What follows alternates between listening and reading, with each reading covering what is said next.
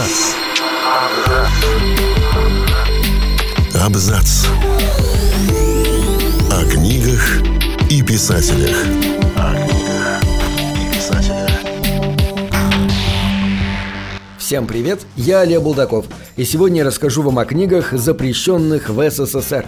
Сейчас без них русская литература просто немыслима, но когда-то их нельзя было печатать, и они распространялись нелегально в сам издате.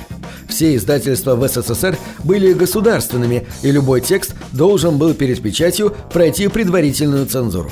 Ее осуществлял государственный орган управления по делам литературы и издательств – главлит, эдакое «Министерство правды» по Оруэллу. Во времена Сталина случайно просочившееся в печать произведение могло быть признано постфактум преступным, а автор и цензор могли серьезно пострадать. Однако, по мнению многих писателей, условия при Сталине были более понятными. В 1960-е же произвол цензоров доходил до абсурда. В этом смысле это время было для многих даже страшнее и доводило писателей до отчаяния. Было много причин, по которым книги не печатали – они могли, по мнению цензоров, содержать критику советского строя, пусть даже аллегорическую или завуалированную. Быть недостаточно патриотичными и не соответствовать ценностям советского человека. Кроме того, в книгах не должно было быть позитивного изображения религии и несоветской трактовки различных исторических событий. Не печатали и всех писателей, эмигрировавших из Советской России. Они считались врагами и предателями Отечества. Вот некоторые из таких книг. Иван Бунин жил в Москве, когда случилась революция 1917 года. Он не поддержал большевистского переворота, симпатизировал белому движению и даже хотел пойти добровольцем на фронт. В 1920 году он эмигрировал во Францию. Свой ужас от хаоса и беспорядков, царящих на улицах во время революции и гражданской войны, и отношение к большевикам Бунин написал в дневниках – по этим записям он затем составил знаменитую книгу «Окаянные дни». В Париже ее опубликовали сразу же в 1925 году. Но в СССР этот антисоветский текст просто не мог увидеть свет. Полностью текст был опубликован уже в 1990 году. Фантастическая антиутопия «Замятина мы» оказала сильнейшее влияние и на Олдоса Хаксли, и на Джорджа Оруэлла. «О дивный новый мир» и 1984 были написаны уже после Замятинского «Мы». Но ни один из этих романов не был допущен к печати в СССР.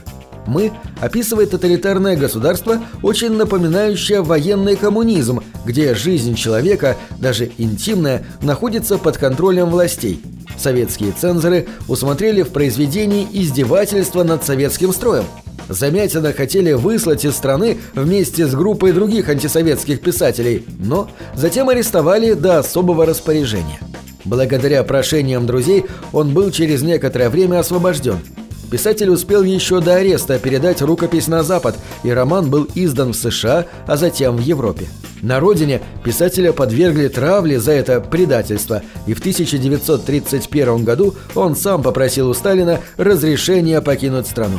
Здесь опять на помощь приходят влиятельные люди.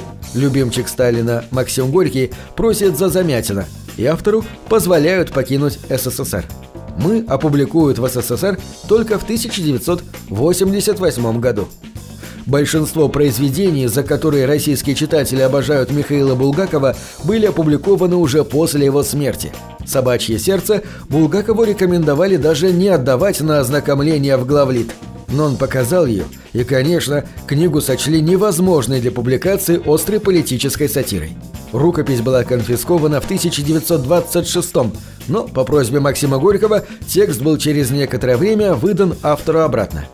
Вскоре он появился в самом издате и был невероятно популярен.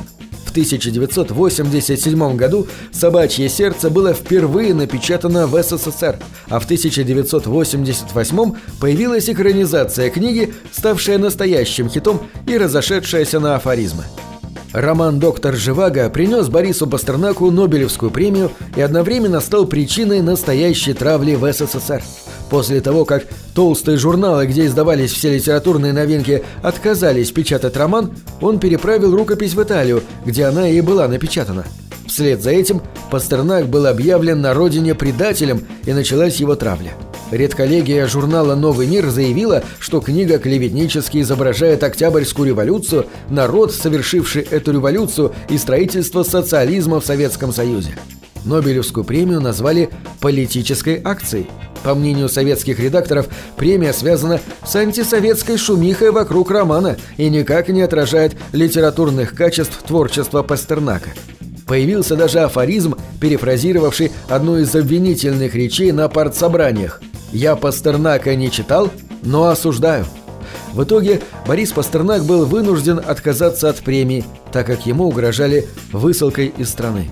«Доктор Живаго» был опубликован в СССР лишь в 1988 году, по иронии судьбы, как раз в журнале «Новый мир». История запретной любви взрослого мужчины и несовершеннолетней нимфетки была запрещена во многих странах Франции, Великобритании и даже в США несколько издательств отказались публиковать Лолиту. В СССР Набокова и вовсе не могли напечатать, ведь он был сыном политика-центриста, ярого противника большевиков. Вся семья Набоковых покинула Россию после революции, и они считались предателями – Однако книги Набокова ходили в самоиздате, и интеллектуальная элита имела возможность с ними ознакомиться. Сам автор не верил, что его «Лолиту» когда-либо опубликуют в СССР. Участь многих поэтов Серебряного века была печальной. Партия и главлит требовали стихи патриотические, показывающие героизм советского народа, труд и счастливую жизнь в СССР лирика, любовь, страдания – все это не допускалось до печати как что-то враждебное, капиталистическое и совершенно ненужное советскому человеку. Не печатали эмигрировавших Зинаиду Гиппиус, Дмитрия Мережковского. Лишь в 1960-х стали печатать избранные стихи Константина Бальмонта и Марины Цветаевой – Лишь в 1986 были изданы стихи репрессированного Николая Гумилева, не печатали и многие стихи некогда популярнейшего поэта Сергея Есенина. Многие поэты вынуждены были писать в стол, но некоторые стихи и в столе хранить было опасно. Так есть расхожая легенда, что Анна Ахматова записывала свои стихи на клочке бумаги, давала своим друзьям заучить наизусть, а потом сжигала лист. Друзья проделывали тоже уже со своими знакомыми, и так стихи распространялись. НКВД, а потом КГБ изымали рукописи и самоиздатные списки стихов, но ничего не уничтожали. Все тексты хранились в архивах спецслужб или передавались в спецхран, специальные хранилища при библиотеках, доступ к которым был лишь у ограниченного круга лиц – по этим архивам многие утраченные произведения были восстановлены и опубликованы после распада СССР. На этом все. Читайте хорошие книги.